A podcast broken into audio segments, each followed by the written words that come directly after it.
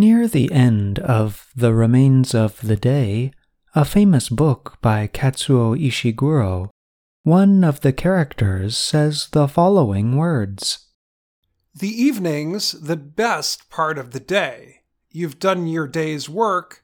Now you can put your feet up and enjoy it. In today's everyday grammar, we will explore the connection between grammar and evening time. You will learn about how to describe your favorite part of the day and common evening activities. Let's start with a few important terms and ideas. Adjectives describe people or things. Think of words like old or big. You might describe someone as an old friend.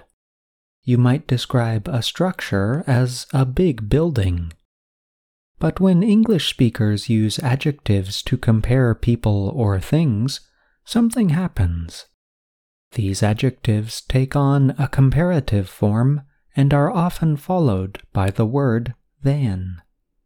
So, old becomes older, big becomes bigger. Here is an example Bob is older than Jim. English has adjectives that are irregular in the comparative form.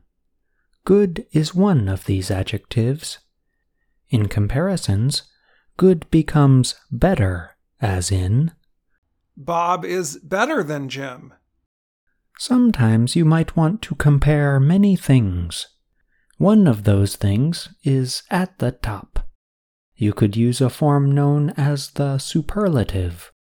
Superlatives often have an est ending, as in oldest or biggest. Once again, English has adjectives that are irregular in the superlative form. One of these adjectives, good, becomes best. That is how we arrive at a statement such as The evening's the best part of the day. This statement is comparing a group of things, times of the day. These times might include morning, afternoon, evening, and night. English speakers use certain verbs and verb forms to describe common evening activities. Common examples include watch, listen to, play, or talk to. For example, people might watch television in the evening, or they might listen to music or listen to the radio.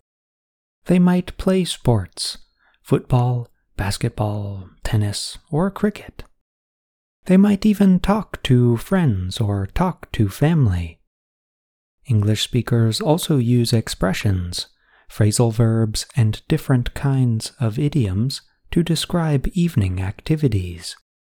For example, people might run errands after work or run errands after school. An errand is a short trip you take to get something or do something. But it generally does not involve running. You could run errands in a car, by bus, or by bike. And when you run errands, you might pick up things or people.